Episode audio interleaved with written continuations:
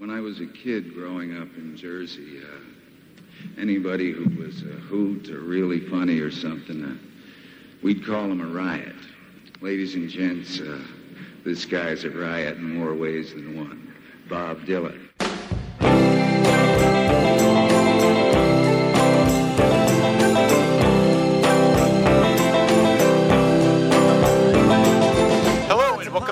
Pod Dylan, the show that celebrates the work of Bob Dylan one song at a time. Proud member of the Fire and Water Podcast Network. I'm your host Rob, and joining us again is our pal Yisroel Arye Gootblatt. Hello, Yisroel. Welcome back to the show, man. Hey, Rob. Thanks Very- for having me back. Yes, I'm very excited to have you back. Everyone loved your appearance uh, in your, your first episode, so I'm very excited to have you back for this one, especially since the song we're going to be talking about is another song from Modern Times, which is that's your favorite Dylan album, right? Is that right? Yeah, yeah. Well, thanks. I appreciate that. Um, yeah, it's uh, it continues to be my, my favorite Dylan album. Though there are other there are other you know sometimes I'll go down a different rabbit hole and Right. uh, but it, it, it nothing suppl- supplants it though. Okay. The, So the- far. yeah, the song we're talking about uh, this time is Working Man's Blues number two. It is track six of the album, and uh, it is one of my favorite things uh, the guy has ever done. I mean, to give people a little bit of context that are not uh, as obsessed Dylan fans as, as, as uh, we are, is that I think this is the kind of song that people have been clamoring for him to write for 30 years. You know, this is a State of the Nation song. You know, I mean, it's it's right there in the title, uh, "Working Man's Blues" number two, because it's it's sort of a riff on Merle Haggard's song, which was uh, "Working Man's Blues" from I think 1970, which was a sort of State of the Nation at that time. And this is this is Dylan following in the the folk country tradition of of you know taking that song and sort of doing his own thing on it. I mean, it doesn't matter. It's musically, it's completely different, and the the perspective is different, but it's it's the same idea. So. Uh, yeah, I mean, this thing is just it's it's stately. It's an epic song. So uh, let's talk about it a little. Israel, why you know why did you want to talk about this one? Well, you I mean I, I'll ask you that because you even though I had told you about Modern Times is you know my favorite album and and this is one of the best songs if not the best song in the album. Um, but then you you came back to me like let's definitely do this one. So I, I, let me throw that back at you.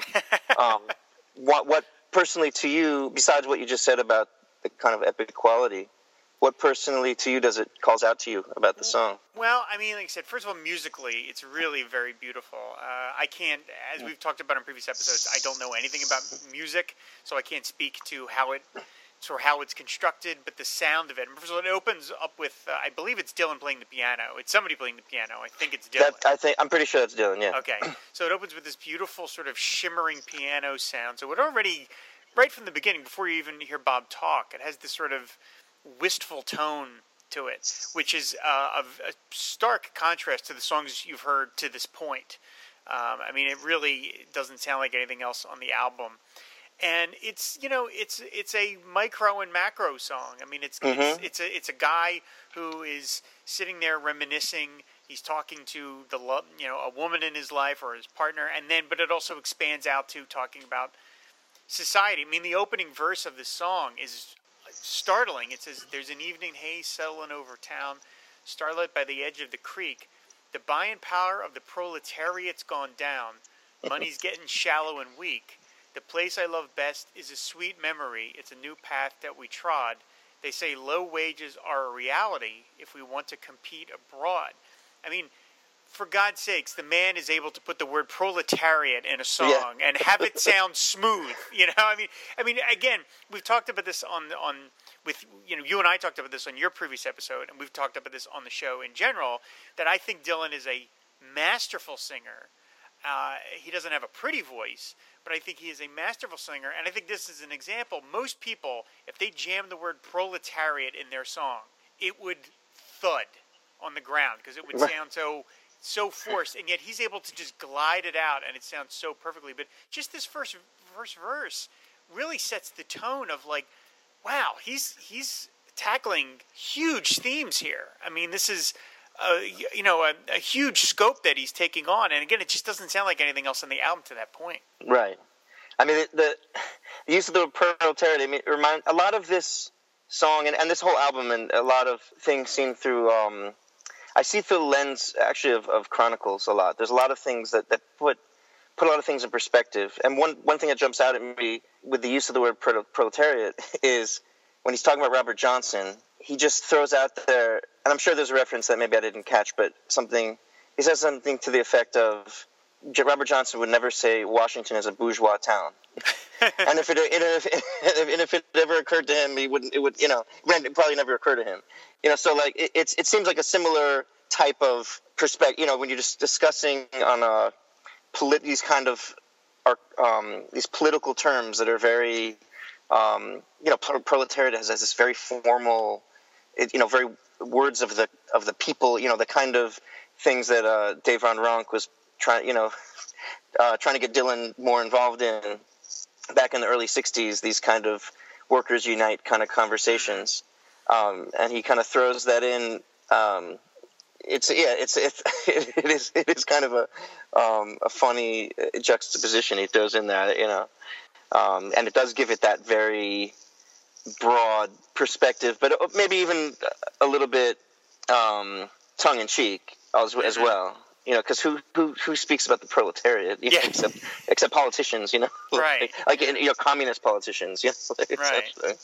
I mean, um, so it's kind of an old, you know, who I, mean, I don't think anyone throws that word around now. You know, no. it's it's a word it's a word out of like communist literature, essentially. You know, like, yeah, yeah. Um, so, but but but the thing is, the song is so it, it, it really reflects his ethic, his work ethic, mm-hmm. and and his work ethic is very very anti-communist. I think. Um, in, I mean, not to get political in that way, but but meaning I, I don't think it's a political message so much as uh, a, a, a, statement of a. I think he does. I think it is a kind of an Americana kind of vibe, and I think the Merle Haggard connection definitely has that. That kind of a certain kind of, and he speaks about this in Chronicles as well. This kind of American work ethic um, that he relates to and yeah, so I mean, that, so the the idea that um, you know when he's kind of speaking about the, this, everything in this song kind of speaks on, on, on that certain level, you know, expressing his work ethic. But it, again, when you say the micro level, it gets down to a very, I think, I feel like it's in a very internal, there's a very internal type of work that's going on there too. But we could, I mean, we could talk about that more because I think that's like kind of the more esoteric level of the song. Yeah, I mean, in the second verse, it shifts uh, from that sort of macro down to the micro. When he, the second verse, he says, "My cruel weapons have been put on the shelf. Come sit down on my knee. You are dearer to me than myself, as you yourself can see." I'm listening to the steel rails hum, got both eyes tight shut, just sitting here trying to keep the hunger from creeping its way into my gut. And so now I feel like with the second verse, we've got a, a clearer picture of what's going on here. I mean, this guy is talking to someone in particular He's hungry. You know, I mean, he flat out mentions trying to keep the hunger from creeping its way into his gut. I mean, yeah, you, you mentioned right. it's not so much a political song in the in the in the, the the way we think of political. I mean, when someone now says political, you're thinking like you're uh, the word has come to mean sort of advocating a particular stance. Right. Uh, and he's not here. He's not. I mean, I, I agree totally. He is someone very interested in that sort of old timey kind of Americana view of a work ethic. There's a line later on in the song where he talks about there are some people uh, let me let me scroll right down down to some the, some people never work a day in their life. Don't know what work even means. That, that's the last line in the, in, yeah. in the yeah. It's the last line of the song before the last chorus. Yeah. Right, and and you know I sums think, it all up. Yeah. Yeah, and I think that gets revealed in uh, in his interviews uh, because like right. you know when he's been interviewed by Rolling Stone or somebody else and they ask him about you know hey Bob do you what happens do you think happens to the soul after it dies? He's like why am I being asked this stuff? You know, but if you right. but if you ask him you ask him about being a working musician, you know, mm-hmm. being a being a guy that works. I mean, people have said to him, "Geez, you work a lot. You work 175 days a year," and he's sort of like, "Well, that's what I do. That's my job." Yeah. And so, yeah, I agree totally that he has this view of, a, a, a, you work hard, and he works hard at what he mm-hmm. does. He is a musician. Um, always has. Yeah. Always has. Always has. Always has. And and, and w- I mean, one of the I, I find the most inspiring thing about the song, just to get right down to it, for me, is really it conveys a way to as a songwriter I, I, take it directly but i feel like it could apply to, to almost anything in in how to learn from that work ethic i mean part of what makes him so great besides the fact that obviously he had a you know very great has a great, very great innate talent that that's undeniable. But it's his work ethic that leaves everybody else in the dust. Meaning there was no reason for him to have to write song after song after song for year after year after year. There was no reason other than it's an internally motivated thing. You know, and the whole I mean, every, it, and the song has a lot to do with this idea of like external and internal.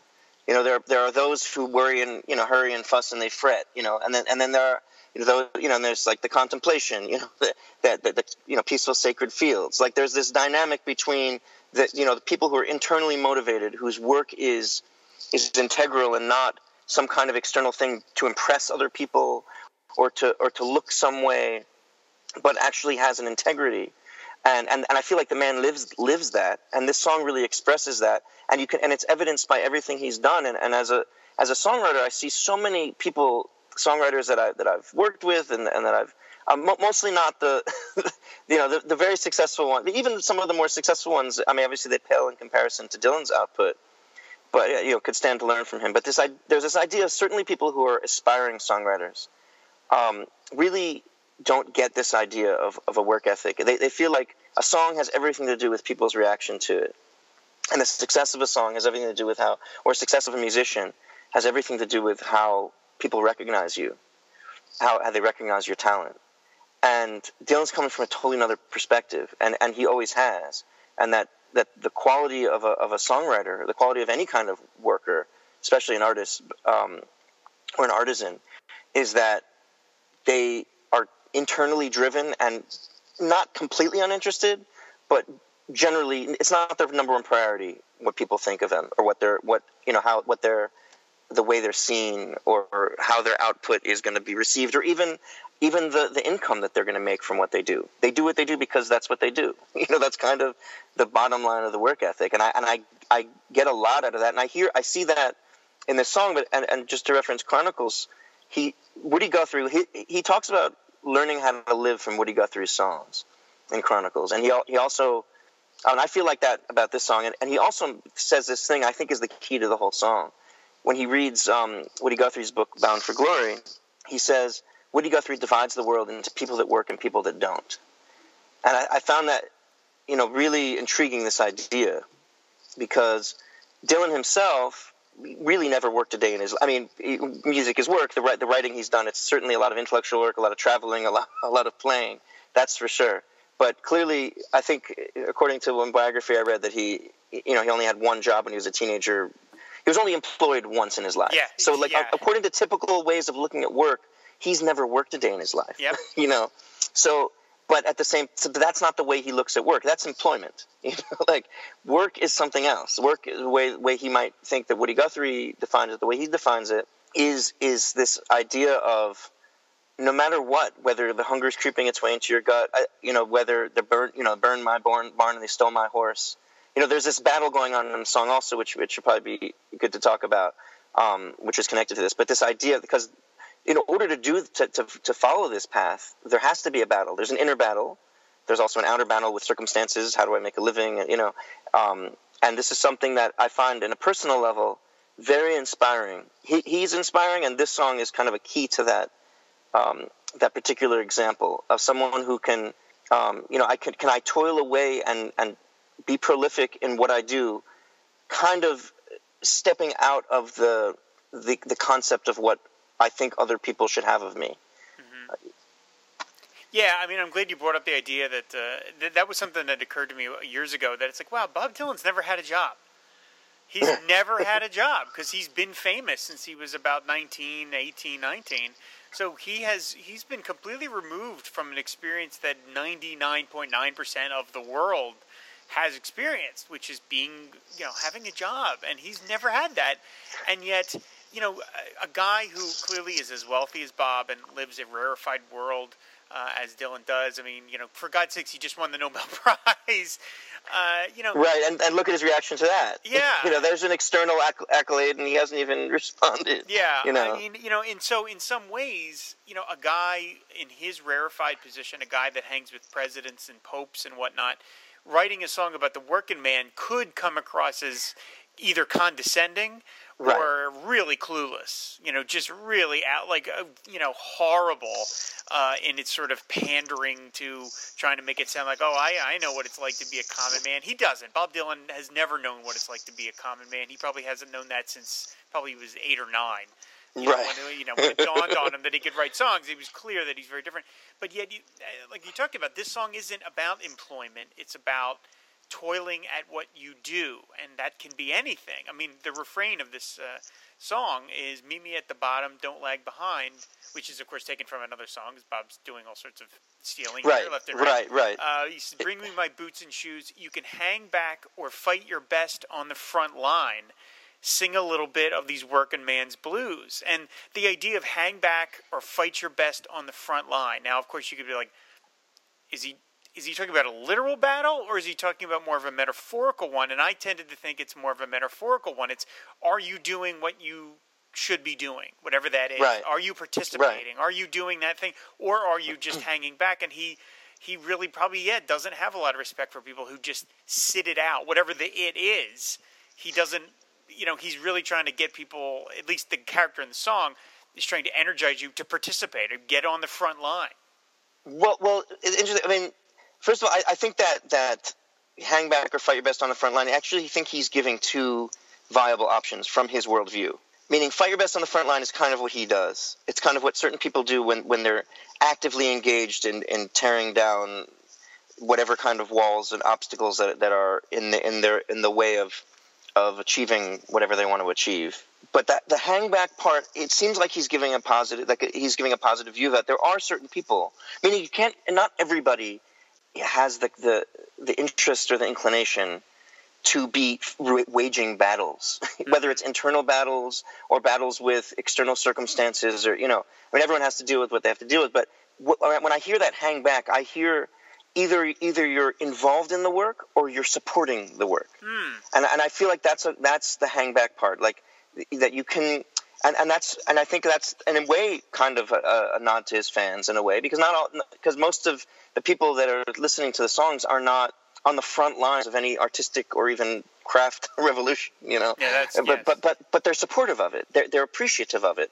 They're, they, you know, and in their workaday life, they they they emulate it that that spirit. So I feel like that's kind of the hang back. It's it's I mean it's okay to be that kind of person. But I mean, I mean certain times in your life you might be one or the other also. Um, and also, you know, the, the thing that I, I remember there was a quote from um, Allen Toussaint, you know, the great New Orleans songwriter. Right, Freedom for the Um, Stallion guy, right? right. Did you write that song? Yeah. So yeah, so he it was a documentary I saw um, with about him and Professor Longhair and um, some other New Orleans piano players, Tuts Washington, and he makes this amazing quote that sat with me, and I never until the, in the view of this song and some other experiences really understood what he meant. But he says some people wake up in the morning and build cabinets. I wake up in the morning and I write songs. And that's how Allen Toussaint. Allen Toussaint is kind of very similar to Dylan in that way. He's very prolific. Um, obviously, not as famous, but he he also, you know, in, in his own way, he he, he didn't draw attention to himself. He was behind the scenes a lot. And and I've I've always thought about. I always loved that quote. And I and I really feel like that's kind of where Dylan is is you know, and that, that's kind of the, the inspiration that I get um, regardless of what's going on externally, whether my band is be, is being paid attention to or people are, you know, it's it, whatever is happening. It, to me, that's you know, it might happen, it might not uh, on whatever level. Um, but essentially, if if I depended on having a, you know, um, playing for hundreds of people in order to write songs, and for a while that was a conundrum for me. It was like there's nobody who's really there's not a, a huge audience that's interested in my songs, so then I kind of have to wait till there is to start writing songs. but at the or to start writing the songs in, in a prolific way. But actually, you know what? That's, that's that seems to be kind of backwards. What if I what if I just got up and I wrote every day, and and and the audience comes or you know or they don't, but but the writing is is developing. And so that and so I actually when I actually was living in Woodstock, I worked for a cabinet maker, hmm. and and I was thinking about this this cabinet maker, how he I mean he did construction that, that kind of paid a lot of the bills, um, and I mostly helped him with that. But when in the cabinet shop, he I, I really saw that ethic. Like he couldn't care less what even though he had well he had wealthy, well paying clients buying his cabinets, he really was not. That was not. He didn't get moved by the fact that they bought his cabinets or liked his cabinets. He was he took pride in the work, and and it was I think that's kind of what you're saying. You know, he the fact that he's take Dylan is taking lines from other. It reminds me of like Yeah. a cabinet maker taking a piece of wood from here, a piece of wood from there, and putting it together into a new, you know, thing. Yeah, I mean uh, the the that's interesting that that, that you bring that up because I've I've I experienced that myself back when I was younger and I was starting out a career as as an illustrator and I had people that you know would ask me about you know how did you do it how did you get clients and I would you know talk about blah blah blah well I do this and they I would say then they would say well I'm interested in being an artist too but I'm going to wait until somebody pays me to do it Right. and I was sort of like, well, then you don't really want to do it because you know, I mean, I was at the, at that time I was younger and I had a lot of energy, but I was in my you know early twenties and I was cranking out several illustrations a night because I had it in me to do. And Right. Nobody was paying me for this stuff; it was simply in me, and I think that's that's what you're talking about. That's what Dylan talks about writing his songs. I mean, there's that. I, I put famous in quotes because who, who, except for diehard, diehard Bob Dylan fans, have even heard this story. But the whole bit about um, that he wrote songs for "Time Out of Mind," which had, which was right in the uh, uh, like a drought. He had gone five or six years where he hadn't written anything, and apparently he was up in his farm in Minnesota, and a giant snowstorm hit, and he was basically stuck there for a while. And when he finally got word to his manager, the manager said, "Well, you know, you're all right, Bob? What have you been doing?" He goes, "Oh, I'm writing songs again."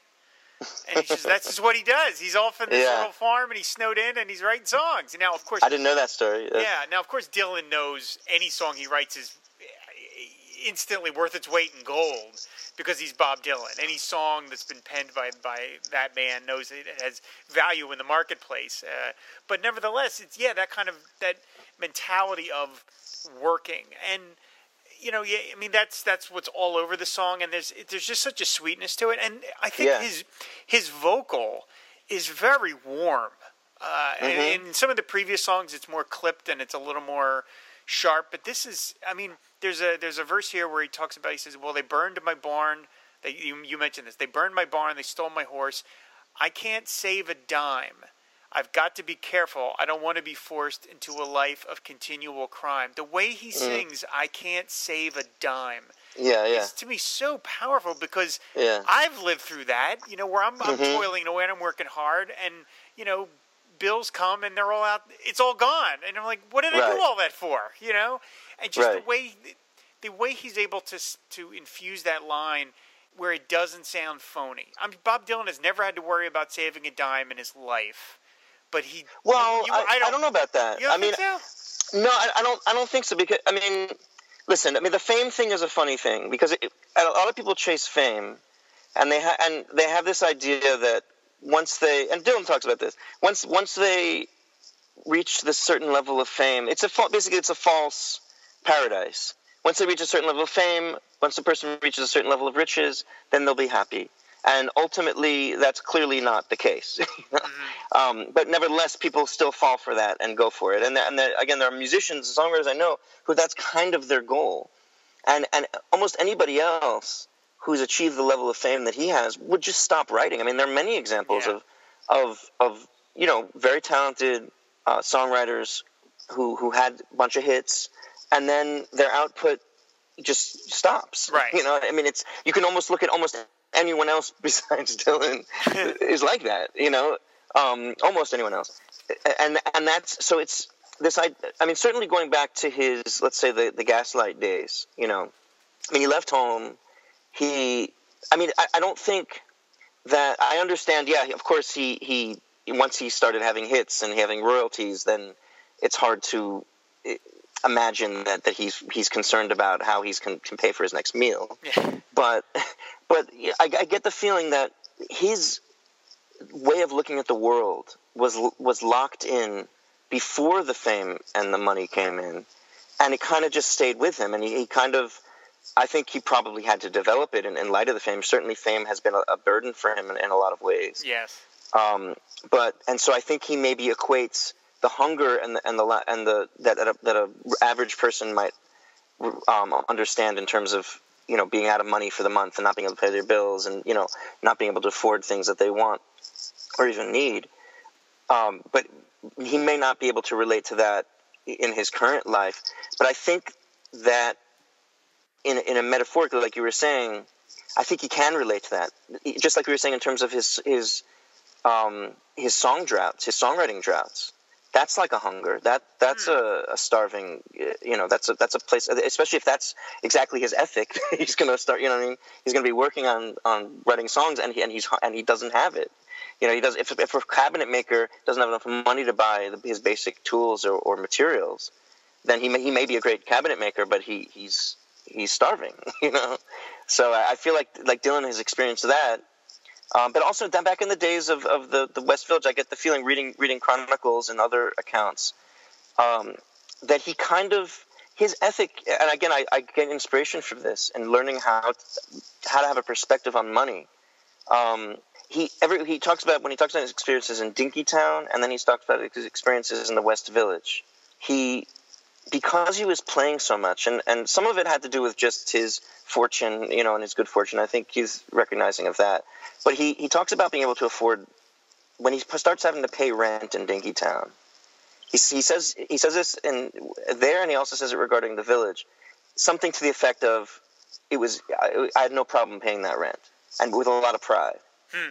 You know, like he, he was playing in the basket house every day in Dinkytown in, in Minneapolis, he was playing in the basket houses every you know and he got the job at the gaslight in, in new york and he was able to afford a rent. And for him and then he built furniture there. You know for him that that idea of making money was is was a source of great pride that he was working he was putting a lot of effort in and then here was he was you know very proud of himself able to pay his rent.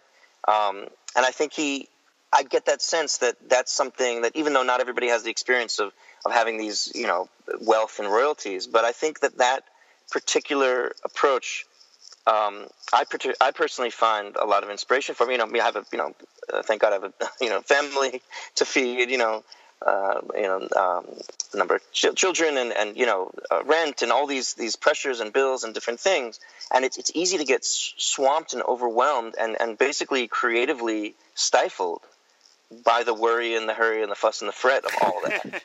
so, so, the, so, so right, and, and so the exactly. So the battle, the battle is almost to to to reach that peaceful sacred field. He, he says something about else about, um, you know, he has a lot of ideas of contemplation. I think in the in the what you um, like the second verse, meaning uh, the, between the two, the, the after the first chorus, you know, he he talks about I'm trying to feed my soul with thought, and to me that that protecting that that peace of mind, peaceful mm. sacred fields. It's it. There are dangers to it. There are people who want to slash you steal.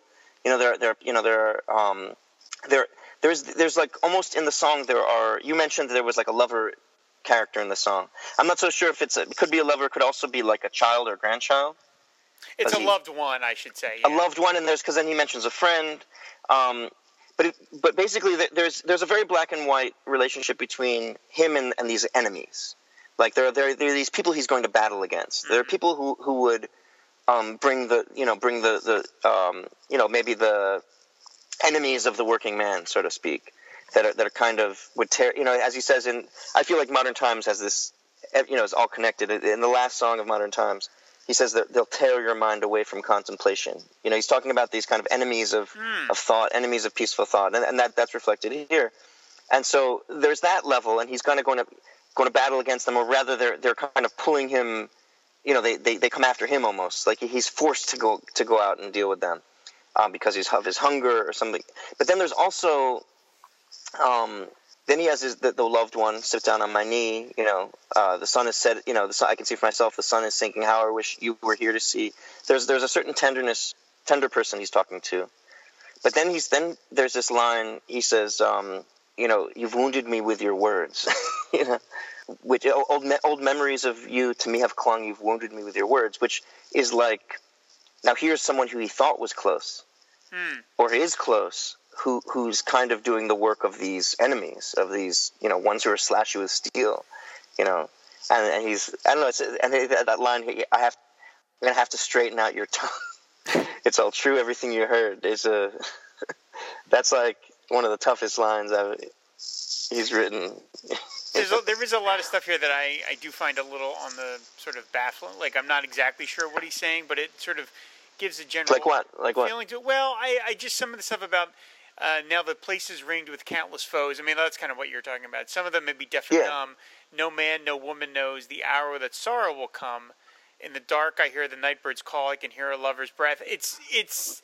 I, I guess that's sort of the stuff where I'm going, what, what exactly? Who's he? What is he exactly referring to? But then he ends that particular verse with mm-hmm. again a wonderfully evocative image. I sleep in the kitchen with my feet mm-hmm. in the hall. Sleep is like a temporary death, and I always took that. Again, the image it conjures up in my mind is is a working man, is someone who's working has probably a very tiny little house, and he's come home and he's so exhausted that he falls asleep in his kitchen. You right, know, right, he just, right. he just yeah. passes out, and that, the house is so small that you know you're laying, you're sitting in the kitchen chair, and your legs are sticking into another. I mean, I may be taking it too literally, but that's the image I get of just you're. Sure. You know, this is a guy who's been working in the fields all day, and he just collapses into his chair in his working clothes, and the sleep is like a temporary death. Is sort of you know well that, well that's the thing i mean the, the, same with the work ethic you can one way you could look at it is that sleep is like a temporary death meaning a, a working person is not doesn't indulge in sleep i mean it means that a person who seeks pleasure and relaxation um, you know, they want to get their, their comfortable bed and, their comforter, and they'll, they'll, you know, all of us like to, you know, I'm sure, um, enjoy uh, sleeping in and you know having a nice a nice sleep. Yeah. But somebody who's kind of a man on a mission, a soldier, a, a, a, working person who's you know who's working, you know, their their knuckles to the to the bone to feed their family, like in Merle Haggard's song, kind of image. Um, you know, yeah, he, he he's not. He, his sleep is is a, is a temporary sleep. I mean, his sleep is a um, is just catch catch what you need kind of Z's in order to you know like a soldier's sleep. That's kind of the image I get there. Also, by the way, it's it's it's a, a Talmudic um, that uh, that's a, a, Talmudic statement. Um, it says sleep is um, is one sixtieth of death. Ooh. I don't know if, that, if that's his, his direct uh, you know reference, but that that evokes that for me. Huh. Um, there's there's idea of the whole idea of death in the song. There's a lot of sinking in the song. I mean, this it starts out. There's an you know evening haze settling over town. The, the whole song is sinking. You know, I can see for hmm. myself the sun is sinking. The music even sinks. It even it even has this descending. Meet me at the bottom. Don't lag behind. There's something you know to go down, um, which is I don't know. What, what do you think? Have you did you have you thought about that? What that I did do a little bit of reading about again the, the mm. musicality part of it, and it mentions like the bass line, like a descending bass line, and that's sort of the the hook of the song. And again, I'm only really vaguely familiar with even what you're talking about when when someone talks about a descending bass line, but I can I I do get that sense of yeah, like it's it's always. I mean, not only does he mention the lyrics, but the the, the way the song sounds, it sounds like sunset. It sounds like things are right. you know things are getting dark or things are and you know I mean you can't help. Once again, Dylan seems to be way ahead of the curve. I mean, you cannot help but, at least I can't, you know, think about this song in the context of what we're going through in terms of a presidential election. I mean, the, the discussions right. we're having about, right. you know, these town, these these people, there are these groups of people that are feeling left out and abandoned, and you know, these towns that were once these thriving places where you could go and, and, and feed your family, and now they're ghost towns. And right. you know, Dylan is.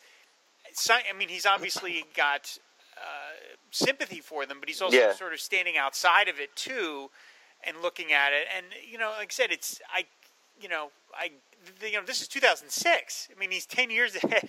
Uh, you know, I mean, not that these weren't issues in 2006. They were issues then. They were issues. They've been issues with us for decades but they really seem to be coming to the fore now, and that kind of feeling of, uh, you know, you know, a, a plight of the working man, the regular working man, and he is, you know, recognizing that, but he's recognizing it in all of its, you know, weird and the idiosyncrasies and things like that, because obviously these people aren't perfect. You know, they're not heroes. I mean, he recognizes that you know that they're flawed like anybody else, and that's that's sort of the yin and yang of this that I got as it goes on. I right. mean, the song is like about seven or eight minutes. It's an epic song, and again, seated placed where it, it is, and right in the middle of the album. Uh, and I mean, the, the, damn name of the album is Modern Times. Right. Uh, I can't help but feel that this is sort of like the, you know, the the the, the big statement. Uh, you know, to sure, lack of a better term. Well, one of the, I mean, one of the other references to, I think, in terms of kind of the classic working man, you know, job that that's considered and it's discussed. I've seen in some of the uh, presidential coverage talking about certain working conditions is uh, issues of, of coal and miners. And I, and I hear the idea of meet me at the bottom. The, the, what made me think about meet me at the bottom kind of one image comes to mind is of, of a miner. Mm. Is is because um, well boots and shoes. I don't know if that relates to a miner. I think I've never been a miner, but but the Workingman's Dead, the, the Grateful Dead album Workingman's Dead, which you know immediately vote has a song on it called Cumberland Blues, which is about which is about mining. Um, we got to go down to the Cumberland mine, and it's you know so there there. I feel like I don't know if he's explicitly referencing that, but I feel like there's a kind of a miner vibe, you know, canary in the coal mine kind of um, image in in this song. Um, that that you know that I get from that just I mean that line "Meet me at the bottom" particularly. Um, yeah. But also, yeah, I mean, also "Meet me at the bottom" I think is, is this battle. I mean, the first, we I, I see it. You know, it's kind of like four long verses with the choruses in between, and it's almost like the the first one he sets the stage. I get the sense of like an old man, you know, an old working man who's who's seeing things slipping away for his country, for himself. Um, you know, things are, uh, you know, the, the place that they, that they love is a sweet memory. Things are old in the past, and and it's kind of, like um, a, a, resignation. But then this idea, I'm the second verse starts. I'm sailing on back, ready for the long haul, which which feels like a trucker reference. Like it feels like there's a couple of different, you know, I get the, this hit of like a very classic kind of working man kind of references. Like that's clearly a trucker reference, sailing on back, ready for the long haul. um, and, and, you know, and I, you know, tossed by the winds and the sea. I mean, so um, then he, then it's almost like there's this willingness to fight, this need to fight, and to fight what exactly? You know, the, like we were saying, these these. Um, I mean, obviously, in the political sense, in the larger sense, there there are certainly um, real and imagined enemies of the working man, um, whether it be you know diminishing jobs and corporate greed or other things. But I, I feel like on on a like you were saying on a metaphorical level, that each one of us really confronts these challenges, these obstacles to achieving our sense of inner peace, um, our sense of, of doing what it is that we love. I mean, so many people get caught up in do, not, you know, f- wanting to do what they love, but be, out of certain kinds of fear or sense of obligation, don't do it. You know, they, they I, and I, I, get a strong sense of that from the song that they, there's this like, I mean, Dylan has always been a, a kind of a, an example of someone who just kind of always did what he wants to do, you know, mm-hmm. um, un, unapologetically. And I feel like can be, you know, no, no, no one else can be him. But I feel like that any anyone can learn from that example to, you know, and, and sometimes sometimes it takes a battle. Sometimes it, it takes a battle with, with those who will wound you with their words, you know, who will who will burn your barn, you know, who will um, slash you with steel, you know. But there's a sense of hope in this song that that he um, you know he's he's fighting back you know he's yeah um, and then ultimately he got he was at the end I when I, I mentioned um, last time when I, I heard this album meant a lot to me because it was the end I'd just gotten um, divorced and and um, and I was you know kind of looking into the future what what's it going to hold um, and and that's line towards the end I got a brand new suit and a brand new wife I can live on rice and beans you know to me was like a source of great hope. You know, I, I, can I can have a brand new suit and a brand new wife, and, and thank God now I do. You know, it's right. like you know, and, and it's it's um, you know, meaning things move forward. We, we we don't we don't have to be bogged down by previous disappointments or the or the sinkingness of of you know the darkness of of the negativity of whether it's the buying power you know the proletariat going down or anything else or the barn burn external circumstances that will keep us um, you know, keep our peaceful sacred fields challenged, that we can actually um, overcome it with a sense of, of hope. And what is the? How do we have grab onto that hope? It seems like that last line. You know, it's it's uh, you know, some people don't never work a day in their life, don't know what work even means. To me, implies that like if you do know what work means, you'll kind of be all right. Yeah, yeah, um, yeah, yeah. You know? yeah, that, that's oh god, I'm I'm glad that you said that because yeah, for for a song that does seem so dark, it does. I mean, first of all, again, the music suggests, uh, you know, a, a lightness. And even though the thing is constantly sort of descending, the the music is not upbeat, but it's not gloomy. Right. either. It's, uh, it has a brightness to it. Yeah, Yeah, it's not ain't talking. You know, it's not. Right, ain't, right. Ain't, ta- ain't talking. It's to me, it's just like the specter of death is just looming over everything there. But yeah, this the idea of yeah, I can live on rice and beans. It, it sounds like a pretty hard scrabble existence, but you can do it. You know, you can you can do it to get by.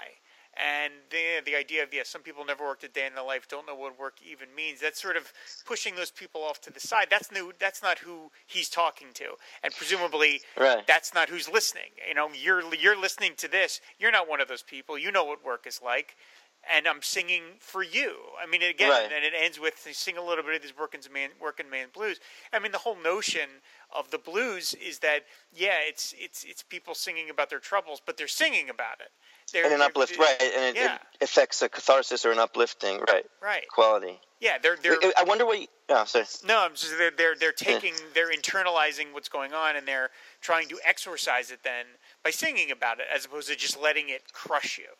Right, right, and and also there's a sense of camaraderie here. I, I was wondering what you thought. There was a line that I always heard one way, even when I listen to it, I still hear this one way, but in the printed lyrics it says a little different, and that and that is um, the the line that's that says some, something like um, uh, the, uh, them I well this is the way I heard it. Um, them I won't forget, but you I'll remember always. Well, how does that line start? Um, Uh, now they worry and they Uh, hurry and they fuss oh, and they and they fret, and they waste fret. nights and days. Them I will forget, but you I will remember always. So I hear it very clearly, and sometimes he does this in lyrics where he'll print lyrics one way and sing them another. Them I won't forget, but you I'll remember always. Which to me even strikes me as strong as them I will forget. Yeah, of course they're forgettable. That's kind of implied by the you know that they're they're nonsense people, you know.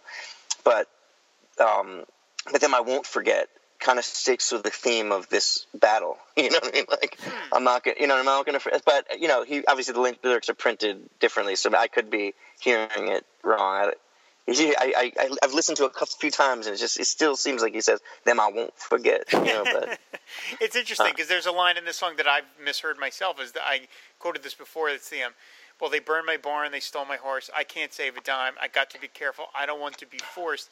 And the line, Right. as printed, is into a life of continual crime. And I've always Right. I, I heard it as into a life of continued decline. Oh, that's funny. That's how I, I- heard it. No, but that's funny. I thought you were gonna say I can't save a dime. I, I always thought it was I can't say goodbye. until I saw the lyrics. Yeah. yeah, it's funny that. Well, you know what? It, it's um one of the this this idea of of how he's kind of dismissing. You know, there's a sense of like dismissing these kind of people who are encroaching on real working people. The people who don't know what work means. You know, the, the, foes. You know, um, places reamed with countless foes. You know, deaf and dumb. All all these kind of like you know faceless, you know, nameless people that are kind of enemies to our cause, you know, so to speak. Um, it reminds me a lot, and you brought up the, the political climate of now. Um, it, it reminds me a lot of what, what I can, you know, I consider to be kind of like a fulcrum of, of all of Dylan's songs in a way is, is um, It's All Right, Ma I'm Only Bleeding. In the sense of, you know, which which is obviously comes up most explicitly when you think about presidential elections with the, you know, presidential references there. But the, um, but the idea that so what what made me think about this, and, and if you know, uh, if uh, uh, this song is is one of you know another favorite of mine um, to discuss, but what made me think about um, this idea that that on the surface that song, "It's All Right, Ma," seems like a harsh indictment of you know a lot of things in culture, but then but then a closer look, it, it's almost like a much more introspective thing, like that that I've I have internalized a lot of these this this phony um, false perspectives of, of of this you know kind of superficial culture. And, and this song is an is a kind of a successful attempt the way I see it to to purge myself of that um, you know of that kind of you know um, I know I'm on, on a tangent, a different song, but you know, I'm to relate it. But you know, I, I you know, uh, kick my heels inside can- handcuffs. This is kind of like liberating. Like I'm going to be free of these superficial attitudes. Um, and then Working Man Blues, I kind of see in the same vein. It's like it looks like an indictment of, of a large culture, but but really, it's it's almost like a very introspective thing. I'm I'm gonna I'm gonna push off these negative, my own negative thoughts that are keeping me down, that are keeping me, uh, you know, and and uh, that are keeping me from doing the real work I need to do. Um, and, and then of course that there's this the sweetest part of the song I feel like is this idea with, with um, of this camaraderie. You know, and you, my friend, I find no blame. I mean, he's talking mm-hmm. about being so harsh with people. I'm going to straighten out your tongue. You know, I'm going to they slash you with steel. You know, I'm going to, uh, you know. But here's like I, I, but there's there is a sense of no. There's there's a real us. There's a real sense of people. There are people who, um, in an external way, people like people you can relate to that that share value your values in a way and your this work ethic. But then there's also this idea of um, I don't know. I, I, also get you mentioned it was like kind of there's a lover in there. I also kind of get that sense too, um, that there's a sense of there's a, there's a some kind of. I mean, I guess I can hear, feel my hear the um, hear the lover's breath line also evokes that. So yeah, there's a um, it's full. The song's chock full. Rob. Yeah, I mean he. The, I mean Dylan, as we've known, Dylan will take lines from other songs and put them into other. You know, a, song, a, a line that was written for one song will show up in another song. And I think he has a much more organic view of songwriting, and that it is kind of you know th- themes weave in and out. It's sort of funny the the whole notion of like being able to sort of pull in a little and, and give yourself time to think is, mm-hmm. is, you know it's it's big in this song it's big in other songs and and, and it's funny yeah. i think about the liner notes that he wrote for world gone wrong uh, which is the first time he's written liner notes for an album in 20 30 years and there's mm-hmm. a line there's a line in, in, in the liner notes of, of again talk about buried but in the liner yeah. notes of world gone wrong he talks about you know, getting back to a time before uh, the insane world of entertainment exploded in our faces. Hmm. And I think hmm. about that where it's like we have so much to distract ourselves now. We have more. I mean, how many? I mean, I'm sure you probably have. Maybe you've done this yourself, or you have friends that have done this that talk about. I don't have enough time to watch all the TV I want to watch. Right. You right. know, like what a problem. like what a like what a thing to say. You know, you you have more entertainment than you can possibly consume, and you're stressed out about it. You know, right, what right. An amazing, you know, uh, what an amazing thing to sort of, you know, stop for a moment and think about. You know, and so yeah, you've got Bob returning to this notion of a very more, it's a much more antiquated life. It's a simpler life, and you know, again, and for for a guy who lives again the rarefied life that he lives, for him to be able to channel that is pretty remarkable, and that makes me think that must be why, you know, when he goes on tour he is obsessed with maybe not obsessed that's probably maybe not fair but why he is so constantly you're hearing about you know he's tooling around in people's neighborhoods you know right. i mean he's not just spending all his time in the hotel he's out there being around people and i have to think right that to the that's, degree that's, he, how it resur- right. that's how it surfaces are in these songs right and i mean that in terms of his conduct i mean to the to the degree that he is encroached upon by people to a great degree, and I, I, feel like I hear a lot of that in this song as well. In, him, in particular, I mean, we've spoken about how we can apply it to, to our lives, but in terms of him, um, he, it's a very real sense of, of invasion of privacy. You know, he speaks, writes about it in Chronicles. Um, it's, it's a, probably a daily experience for him. I mean, if he leaves his house and he tries to go incognito. I mean, I've heard a lot of you know, a lot of different stories about his his real sensitivity to that. And frankly, I spoke to um, I spoke to some people here in, in Crown Heights, where I live. Um, his his you know he spent time, and I, I sent you a picture. He visited that, the that amazing picture you sent me of Bob sitting with all those rabbis. Right. Well, he spent a lot of time. It wasn't as well. It wasn't anywhere near as publicized as his Christian experiences. Right, you know, because right. he didn't make he didn't make albums about it. But that happened right after very interestingly, there's a number of different stories. I, um, there's a rabbi who he spent a lot of time with, um, Rabbi Manis Friedman, who's a well-known speaker, who once uh, sat down with a bunch of us local songwriters and, and you know, uh, shared with us a lot of his, his Dylan experiences, which were very wow. interesting. um, because they're, they're not, you know, stories you normally hear. Um, but one of the, the things that, that came out of it, I spoke to a family. Um, I used to be friendly with a family they now live in Israel, but they used to live in Crown Heights. Um, they used to host Bob when he would come to Crown Heights, or there were at least one of the families that would. Um, and he was a pretty pretty regular over there for Friday night meals, or you know when he'd come um, for various uh, various occasions. And I spoke to them about it, and basically they said that yeah, he after a while, you know, because they had a very open home. They had a lot of different people at their table, and you know, um, I love our Jewish brothers and sisters, but certainly there can be a high nudnik quotient, you know, um, you know, and among regular people, you know, just just trying to push into your business. But certainly, if they get wind that there's this very famous people, people don't have a lot of tact, you know. Mm-hmm. So they said basically that you know it, it, only took a one or two times when somebody made a, a comment that made him feel uncomfortable that he stopped coming altogether. Mm-hmm and and they they they got this strong sense that he had a very hard time being feeling safe. You know, hmm. I mean, here here he he thought he was in a Hasidic enclave. he would feel safe, you know, kind of a little bit anonymous, you know. Um, but it didn't, you know, it didn't necessarily work out that way. But then he he came that, and you can see in that picture I sent you where he's completely hooded. You know, he was he's very shielded. You know, even I mean, in a very ex- exposed environment, um, and so he really. Uh, you know that was something that was cl- that's clearly a big theme for him. I mean, when I, I like I told you, I, I, recorded with Brian Stoltz, who was um, who recorded with the Oh Mercy album with him. Right. So he told me a lot of different stories about how you know he was really, um, you know, he, he had he I mean he he basically said that he's the, always the sharpest guy in the room. You know, and it's kind, it kind of seems like almost in a way by necessity. You know, because he kind of has to keep himself protected in a way.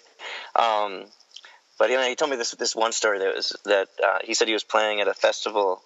Um, he hadn't seen him. He hadn't. It had been years, and they hadn't been in touch.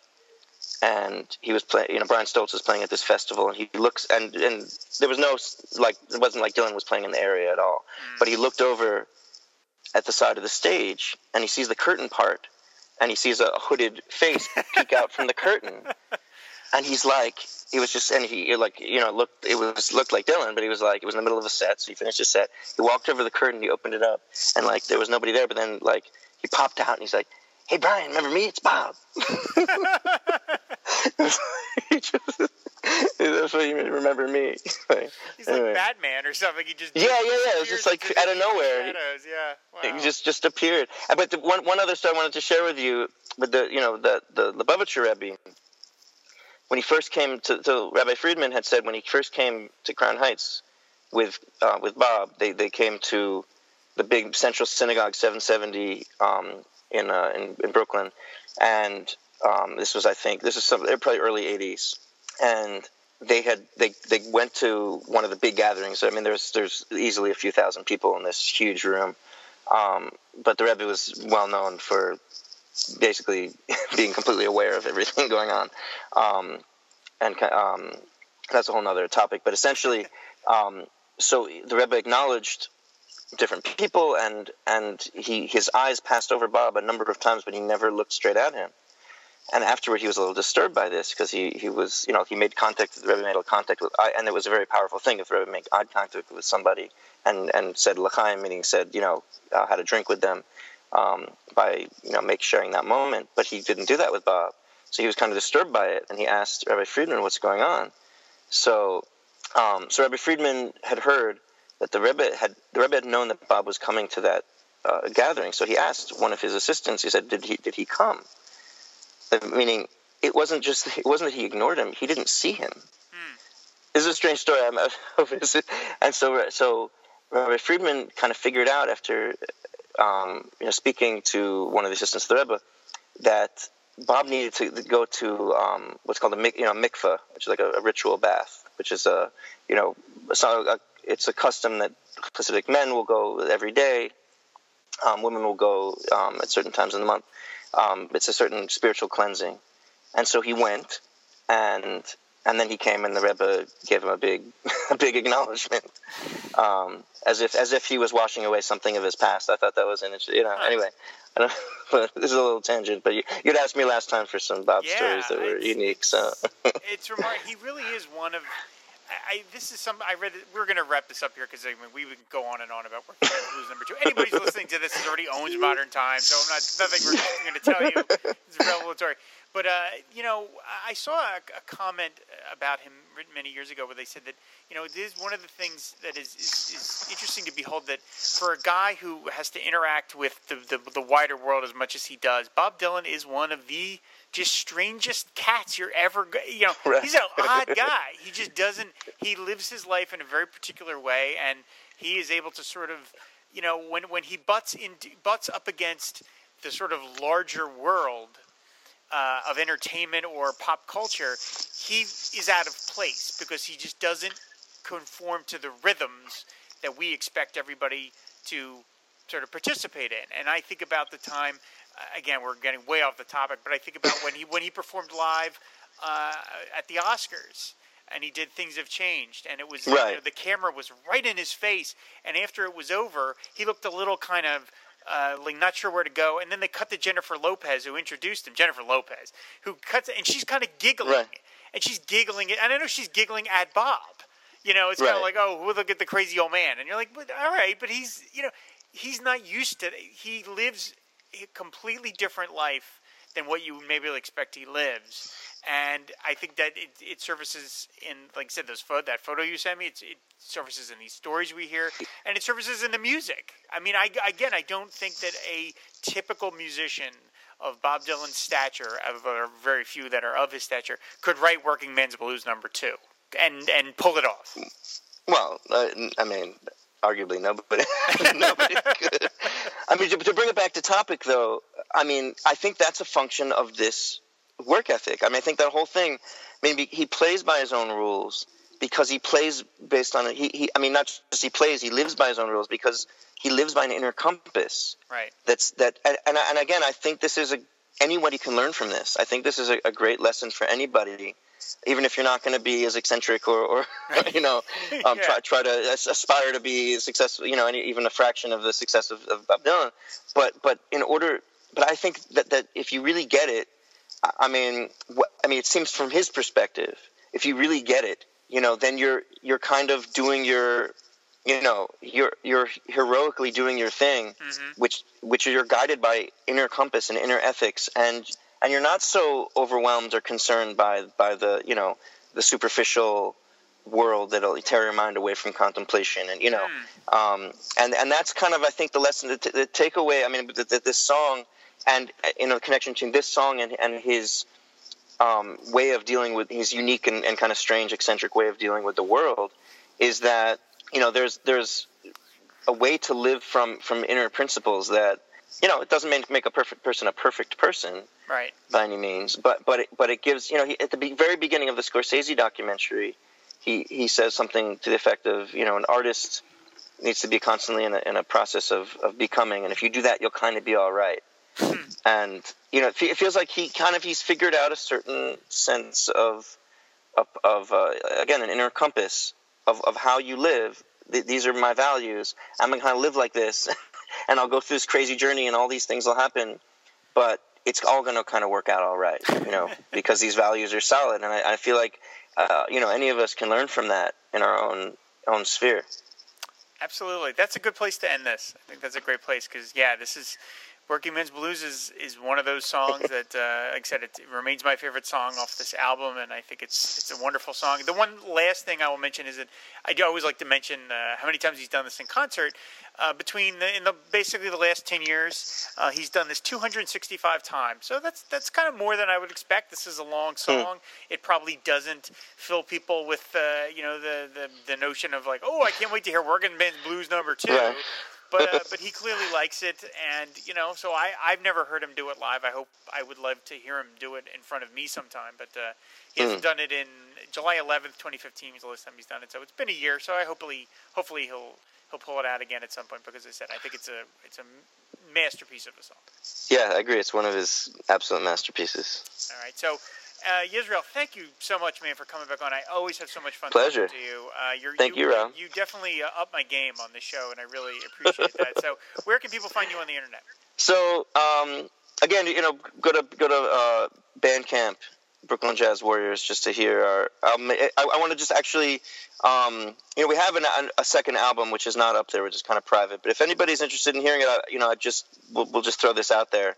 I'm happy to share it. If uh, you send an email to Brooklyn Jazz Warriors at Gmail. Um, I'll send you a, a download code of our second album. But you Oh, can get the first album streaming. I'll send it to you, Rob, if I, if I hadn't already. But I'll, um, you can get yeah the first album is up there streaming on Bandcamp at Band, um I forget the exact link but We'll- Bandcamp we'll slash Brooklyn Jazz Warriors. We'll have the link yeah thanks show notes. Yeah, absolutely. So, Cool. All right. Well, said. Uh, if of course you want to follow the show, go to Twitter pod underscore Dylan, and you can find this and all our other great shows over on our network site, which is fireandwaterpodcast.com. So again, Israel, thanks again, man. I really, really Thanks, appreciate it. I always enjoy this. So uh, thanks everybody for listening, and I think we'll see you in two weeks. We're gonna do another show in two weeks, so we'll see you then. Uh, in the meantime, though, I do want to one. This is the very last thing. This episode, uh, when it goes up, uh, go vote. Go vote. Do your civic duty, and go vote. If you if you're an American citizen, please go ahead and vote. Bob would want you to, and uh, I want you to. So make sure you go ahead and vote, everybody. So, okay, thanks everybody for listening, and we'll see you later. Bye.